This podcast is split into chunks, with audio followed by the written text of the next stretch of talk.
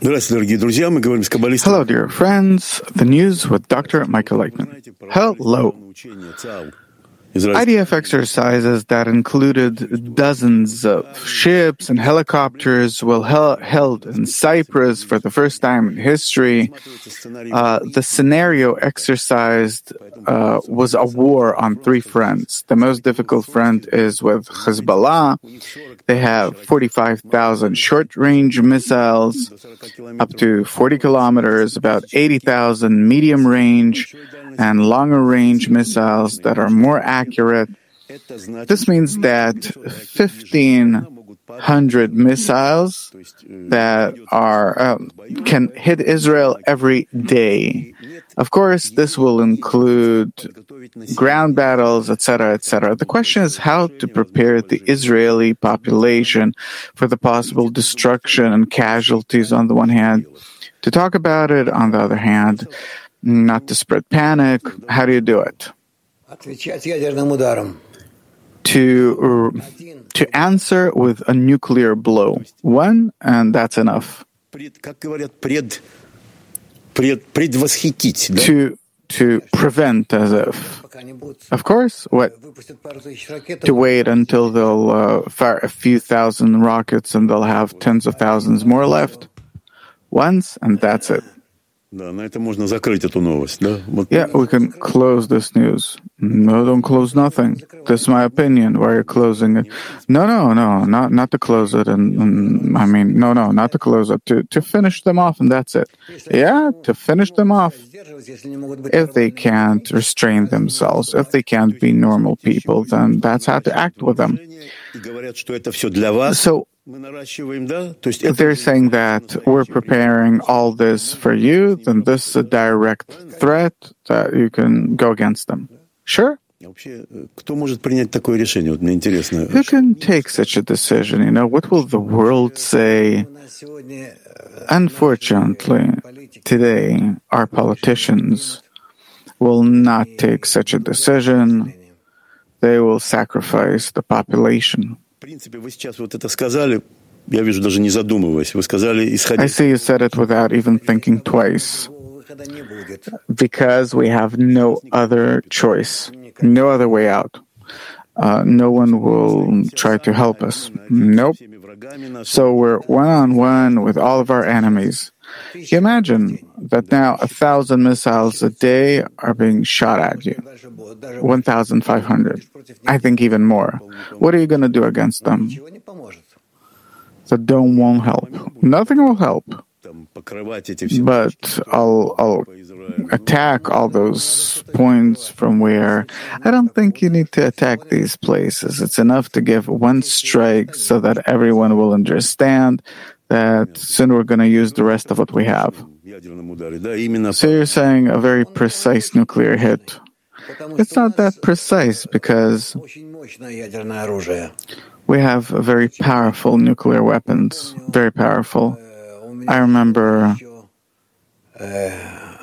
was her name? Shulamit Aloni. She was here and I talked to her and she recalled Golda Meir. And she says, when she talked to her, then she tells her, well, we need to, you imagine, Shulamit Aloni, she's completely left-wing. She says, okay, maybe we need to already use nuclear weapons now. So Golda says, unfortunately, we don't have small bombs. We have very big ones. So take a small one, the smallest of them. If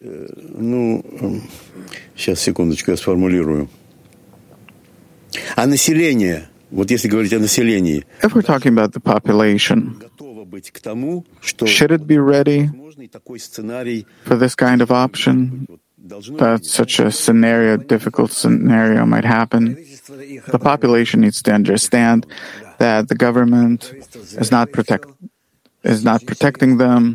That the government is protecting them and is taking very serious things into consideration, but everything that they're doing is to the benefit of the public. I don't know what to add. Fine. We'll wait. So, now you're answering. What you say is based on higher laws?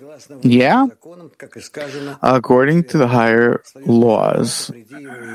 As it says, if someone wants to kill you, you need to kill them first. And I base myself on that. Meaning, once really the first rocket is launched, once we understand that it's war, we immediately need to fully neutralize them. Fully. Suppose we do it. Okay, there's noise, there's this, there's that. We have no other way. There's no other way for us, no way out. Suppose, okay, we carry this operation out, you calm them down. What does Israel do next? Nothing. What should Israel do next? We did what we had to do. We protected ourselves. And now it's going to be quiet. Let the world say thanks. So you think that with such fear, attack, intimidation, we can promise ourselves some quiet? No, it's not by fear. It's by attacking. No, it's a very correct action, very calm, considered one. You only need to wait for the right moment of when to act that way, and it will be clear to everyone. What should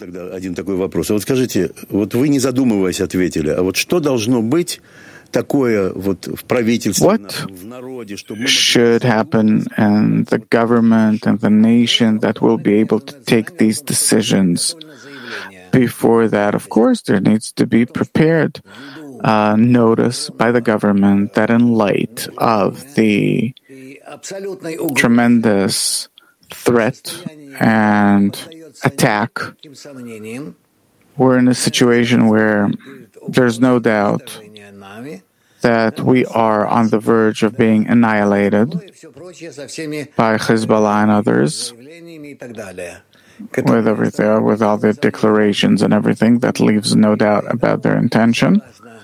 And therefore, according to the biblical law, if someone wants to kill you, you need to kill them first. This is what we do. One more question. Why doesn't it appear so clearly in our mind? We're all the time thinking maybe we'll be able to deal with it somehow. No, I don't think that we'll be able to cope with it somehow. We will all the time live under this threat.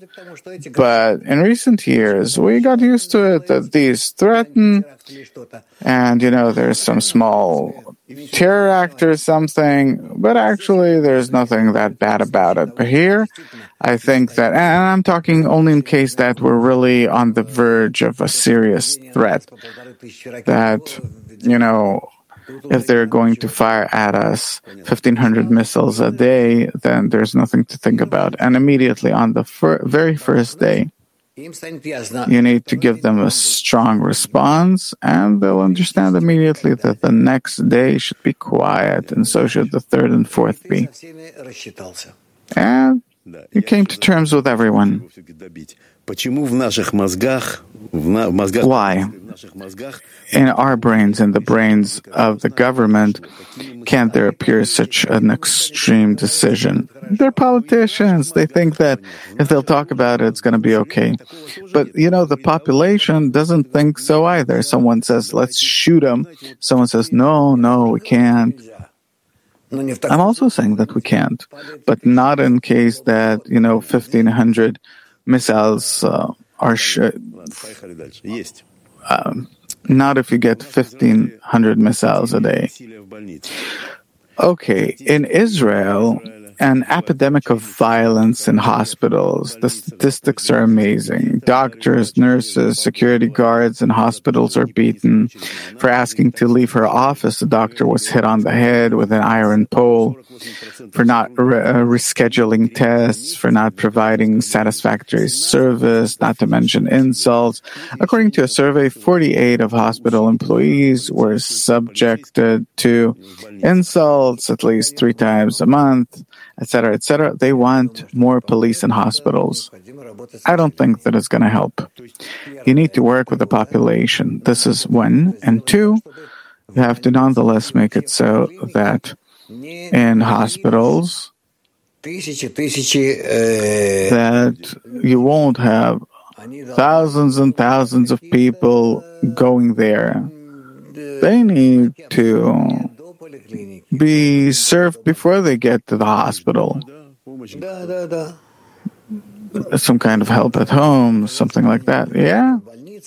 But if a person already finds himself in a clinic or in a hospital, then here earlier. Скажите, пожалуйста, вот это вот всплеск, вот этот, который происходит. Ну, наверное, это и раньше происходило. This eruption. Probably it happened before too, but what is it about us? I wasn't served. Why does it touch me that much? Look, people are nervous. They're waiting for help. They're waiting in lines. They can't take the pressure. So you even justify it to some extent. The client is always right. Don't bring the client to such a state. So practically, you're turning everything against the ministers, against the leadership. The doctors aren't to blame here. The doctors and especially the patients. And the patients aren't to blame. It's not correctly organized. That's the problem. And who's responsible for that? Anything that the police will not be able to solve. How can the police solve this? Came some grandpa, started yelling. He hit the doctor on the head with a stick. What are you going to do? He can't take it anymore. It doesn't matter that he's wrong, but it's a fact. So here it's important to put everything in place, that to serve a person so he won't lose his nerve. Okay. Поехали дальше. I watched. There was this curious situation in Yakutia. At a sports competition. An athlete could not complete a 10-kilometer run on his own. He became ill because of the heat. His mother came to his help, and she helped him reach the finish line. But outside help is prohibited in competitions, therefore the athlete was disqualified. I thought maybe this is what we should advertise, that an athlete helps another athlete, a mom helps. What do you think? Sure. If this is what we gradually turn our competitions into. Yeah, in general, sports is becoming something unpleasant. You get no joy out of it, no pleasure. It's all like a war. You have this kind of feeling when you watch? I don't watch.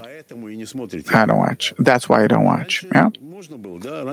But before that, you could. Yeah, before that, sure. So what did sports turn into?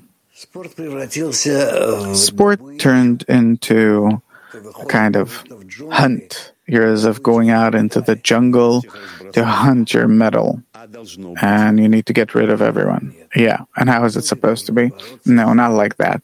People need to fight for achievements that they achieve together.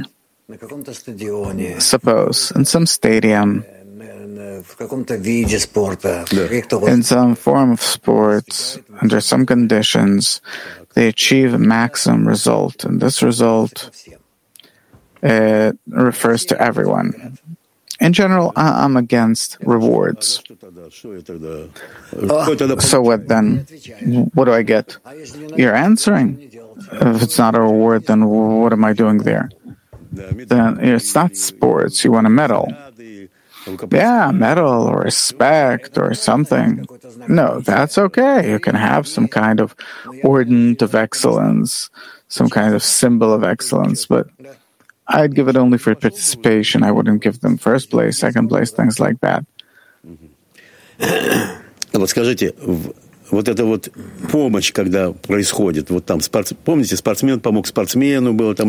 there was that athlete that helped another athlete when he lost his way, when they were running. Here, a mom came to his help. What place would you give them? That's the most important thing, a medal for that. Even though that they broke the rules, what rules? Who wrote them? So this is something you can give a medal for helping. Yeah. So what should be the main rule in sports? Help, friendship, in order for us to show ourselves the abilities that are embedded in us. But soccer players, there's team against team. I need to somehow win, shoot a goal, you know. They should feel pleasure. It should be pleasant. They should feel pleasant as a result. But I feel good that I hit a goal. No, it should be beautiful. We played beautiful soccer and the audience enjoyed and everyone enjoys and are happy. It may soccer be artistic. How long they can keep the ball in the air, how they pass the ball onto each other, not how they trip each other. So the general state of athletes needs to be that we delight the viewers. Not only the viewers, but ourselves too. And the viewers, you know, I love this club. So no problem. So you'll be concerned with this club. You'll feel sad or happy for it. And if others win, then okay. This is what you'll feel. That's why we have sports.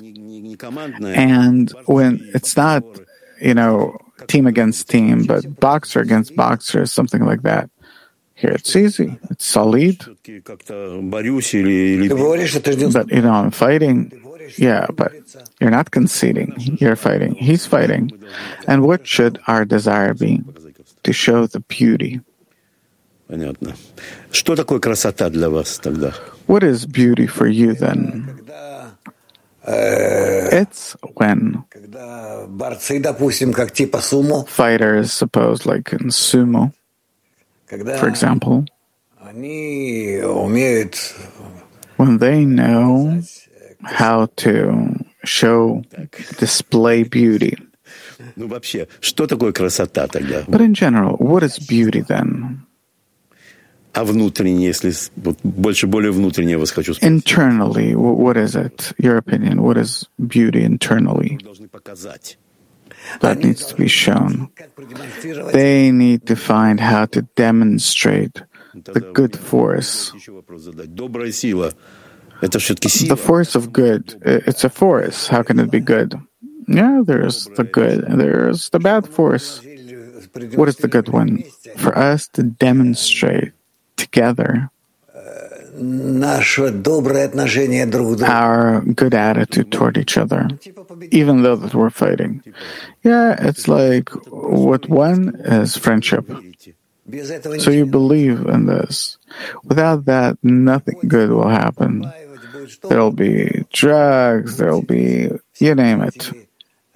Ставки делают. Да, и кроме этого it's going to be fixed, it's going to be, you know, the evil eye, you have no idea what happens in sports, unless what you put in the front is that friendship wins. I remember in childhood, when we were told that friendship won, as a 6-year-old, they came me down.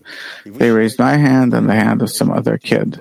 And you think that this should be in sports for grown-ups too? Yes. Without that, I won't allow any kind of sports for viewers.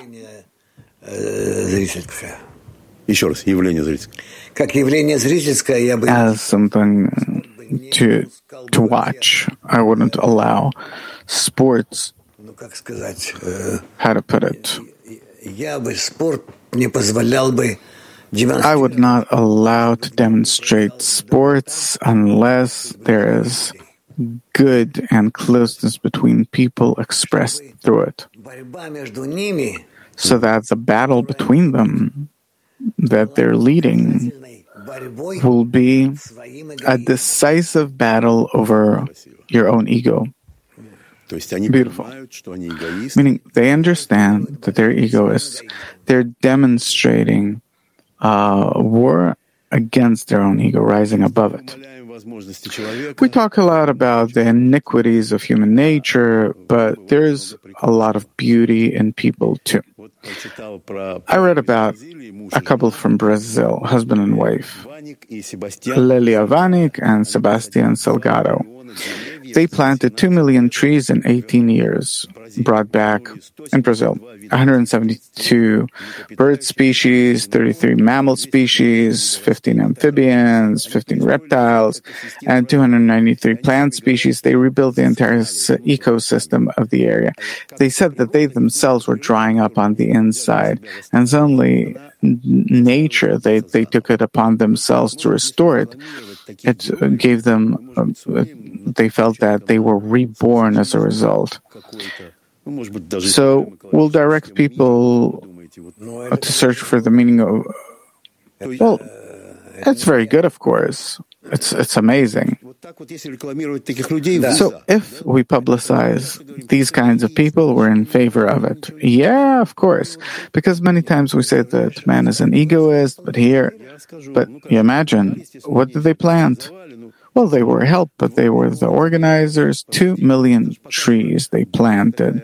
You can even see this bold spot, and 18 years later, everything's filled with plants, trees, birds. Life came back to that place.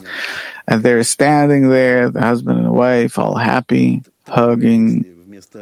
Of course, if you have this instead of hate, if this is what will be shown all the time, because there's nonetheless something in a person. Somewhere deep, deep inside there is. So how do you extract it? I don't know. To demonstrate it somehow, that there are good people in the world. You want to be like them, please.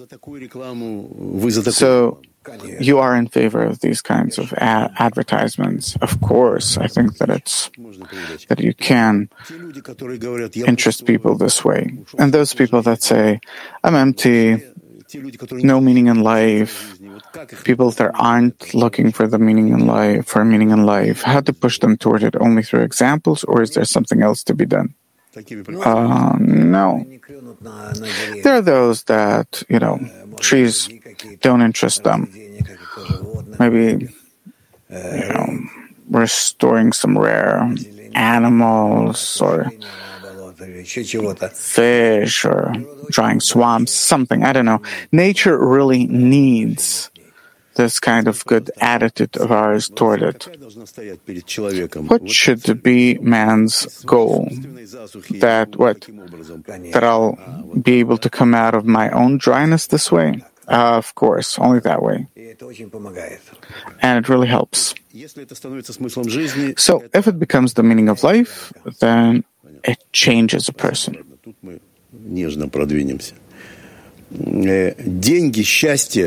Money, happiness, and the meaning of life. What's the connection between them? Stanford professor Jennifer Ocker proves that the meaning of life brings happiness more than money, but not for everyone.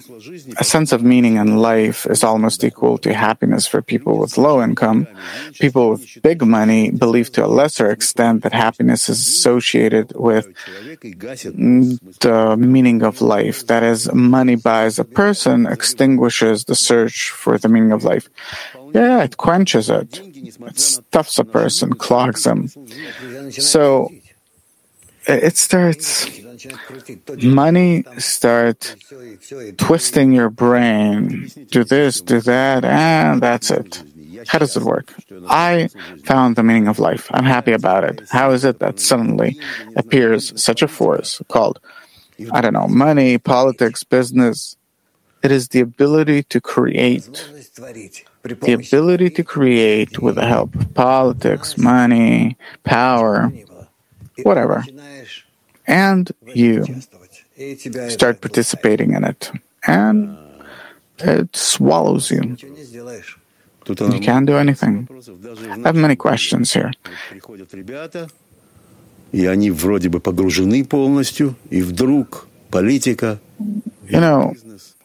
there are students, there are people that come, study Kabbalah, they're all on fire, and suddenly they take interest in politics, money, something, and they're gone. What has it done so from above for a person was brought to the meaning of life? Why does the Creator deflect them? The Creator deflects them in order for a person to once again acknowledge, go over his desires, goals, options, sufferings, and for him to make a choice once again. So again, he needs to go through the cycle. No one knows in this life or the next, and he'll come back. It's done on purpose by the Creator. Yeah. Well, it's, what can you do? Next time it's going to be better. What's cleaned? What does a person need to clean? The decision, decisiveness to find the goal, for it to really be hot. Yeah, not to sell it, not to sell the meaning for dollars or position or something. Is it possible to tell a person, what are you doing? Can you change this for the meaning of life? Or change the meaning of life for that? Depending on the state that he's in. Actually, seriously, no. Meaning, even from your experience, you think that it was impossible to buy you when you were on fire, you came to your teacher. No, in no way. And it was because all of the previous sufferings that you went through that decided this. It's the point in the heart that demands just one thing, the meaning of life, and can't accept it as something existing as a, you know, and money, political position, house in Hawaii, something, travel. No. But this is because that's how a person's made. It's not because he's so great and unique. So, you know, he just lucked out. You said that it's the ability to create money, business, politics. Yeah, it's art. If I can travel the world, buy, sell, it's not the money that interests me, it's the process. And if I'm a politician even more, sure. So here, suppose in our business, you see to a lesser degree that I can really create or in our business? Yeah, suppose, and what we're doing. Because it kind of hurts that there are those that, well, and what we're doing here, there's all of it together. We're disseminating the method for the correction of the world. And what follows is that without that, the world will not see where to go. So we're preparing a method for it of correct development. Meaning we need to approach it like real art. Yeah, like the highest form of art, where you simply prepare for the world, the highest form of creativity that you're preparing for the world, a method. I don't know how else to put it. Okay. Because it pains when, you know, friends leave. But that's life. I know who I mean. A doctor from India. Who do you mean? No, it doesn't matter. Many, by the way. There were many in our time. It's not that they even leave. They grow weak. That's man's work. A doctor from India pledged to pay scammers $200,000 for Aladdin's lamp, meaning he was convinced that a genie, this person with a high education, he's a doctor. The scammer's arguments were convincing. He gave them $41,000 deposit for the lamp. A few more people were scammed the same way. They wanted to meet the genie. My question is, what are people thinking about? How can we believe such nonsense and put big money on it? How? How? People want to believe in miracles. In miracles. I'm gonna rub this lamp now. And a genie will appear. And these 200,000 earned, and he will carry out my orders. That's the important thing. I think that's later. The main thing is that he'll appear. The wonder. Yeah. So we're willing to pay for wonders. Of course. What is 200,000 compared to that? Why aren't we willing to pay for wonders, for the wonder of, you're all the time talking about the wonder of revealing the Creator, revealing the upper force. Why aren't we willing to put large sums of money on that? We're all the time in doubt, this, that, doesn't he exist? Because we're not sure. How to convince us? No, you need to build some kind of contract. And what should be written there? The two sides. On the one side, I promise to give you a genie. On the other hand, you are going to pay me $200,000. That's if we're talking about genies. But I wanna ask you about the Creator, because we talk about him all the time. That's something else. But it's a wonder too. Of course it is. So why don't we want that kind of wonder that we're willing to pay any amount? First of all, we don't believe. It's easier to believe a genie, in a genie. And many do believe that there's a lamp, that you can rub it. Yep. And they don't believe in the Creator. Right? And besides, he makes it so, he himself, the Creator, makes it so that we won't believe in him. Of course. Why? What for? What does he need us for? We need him, only we don't believe. And what does he need us for? Does he need us? Actually, no. What does the Creator need me for? I don't know. You see, you can't answer. Why should the Creator need you?